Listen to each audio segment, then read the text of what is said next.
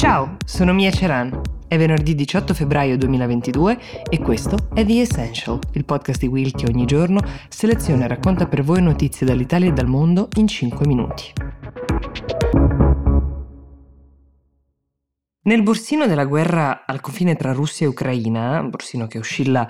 perennemente, le ultime 24 ore sono state di nuovo foriere di grandi tensioni. Queste tensioni hanno origine, in questo caso, nel Donbass, che è la regione dell'Ucraina dove i separatisti filorussi, ovviamente spondati dal Cremlino, hanno lanciato diversi attacchi che eh, potrebbero costituire il casus belli che la Russia cerca per giustificare un'invasione. Per Biden la guerra è imminente, almeno così ha dichiarato ieri. Lo stesso Mario Draghi ha detto che la de-escalation che immaginavamo non c'è, bisogna essere pronti a tutto. C'è da sperare però che tutte le potenze coinvolte facciano bene i loro conti, i loro calcoli, perché c'è un solo modo per far uscire quasi tutti i vincitori da questa situazione ed è non andarci in guerra. E questo non solo perché ovviamente evitare una guerra è sempre auspicabile, ma anche perché ci sono ragioni più di calcolo, come dicevo. Se la guerra non scoppiasse, Putin vincerebbe perché con lo spauracchio delle sue truppe e delle esercitazioni militari sarebbe riuscito a ritardare l'ingresso dell'Ucraina nella Nato, suo obiettivo principale, quindi tenerla nella sua sfera, nella sfera russa, sottrarla alla sfera di influenza dell'Occidente, ribadendo quella supremazia sul popolo ucraino al quale ha dimostrato che l'America e l'Europa non sono pronte ad immolarsi per la sua causa. Vincerebbe però anche Biden, che a dispetto del suo nickname, quello affibbiatogli dai repubblicani Sleepy Joe, come a voler sottolineare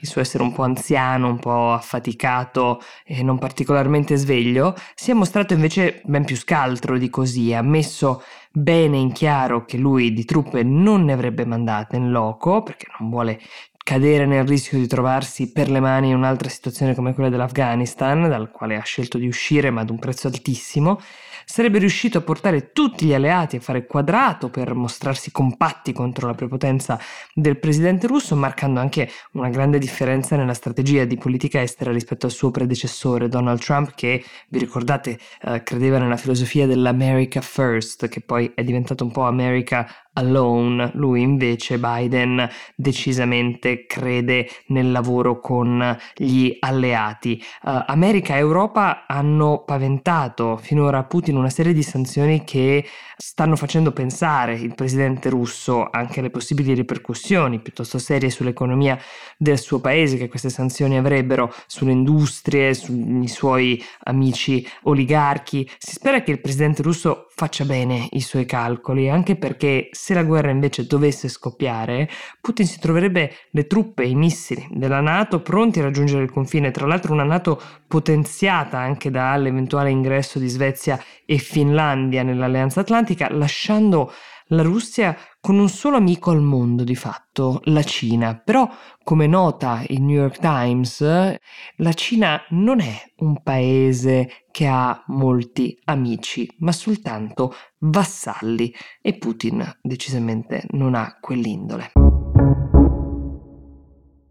Restiamo sempre in tema, però con una svisa molto più leggera. Vi ricordate quel tavolone lungo 6 metri al quale Putin fece sedere Macron quando arrivò senza tampone, perché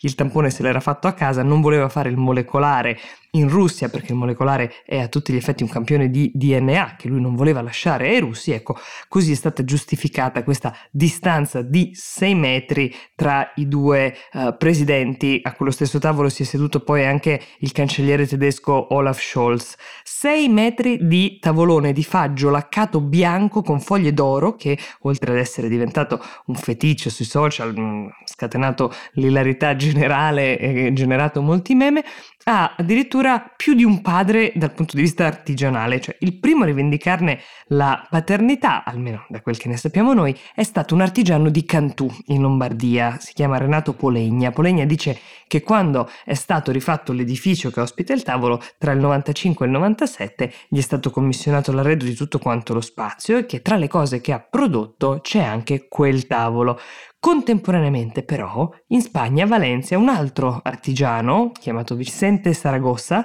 sostiene di aver prodotto lui invece il tavolo. Era il 2010, ci può giurare, o almeno questo raccontato media spagnoli. La commessa sarebbe stata chiusa nel 2005 quando una delegazione russa era venuta in visita al Salone di Valencia, che è uno dei più importanti al mondo insieme al Salone del Mobile di Milano. Comunque entrambe le aziende, sia quella di Cantù che quella di Valencia, hanno effettivamente lavorato per il Cremlino con diverse commesse, oltre ad aver lavorato anche con vari emiri, sceicchi di paesi arabi, ma chiaramente un pezzo come quel tavolo, che diventa virale, potrebbe essere un bestseller, il battage pubblicitario è globale ed è gratuito. L'artigiano spagnolo ha detto che non è neanche il più bello dei tavoli che ha prodotto, come a dire venite a vedere anche il resto del catalogo, mentre Polegna al Guardian ha fatto sapere che quel tavolo, non ha dubbi, è il suo e forse lo spagnolo ne avrà fatto una copia che è finita da qualche altra parte, come a dire l'originale è il mio e chissà chi dei due avrà la meglio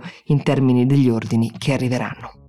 Vi ricordo che domani è sabato, gli argomenti della puntata li scegliete voi, scriveteci a essential-willmedia.it. Io vi do appuntamento domani e vi auguro una buona giornata.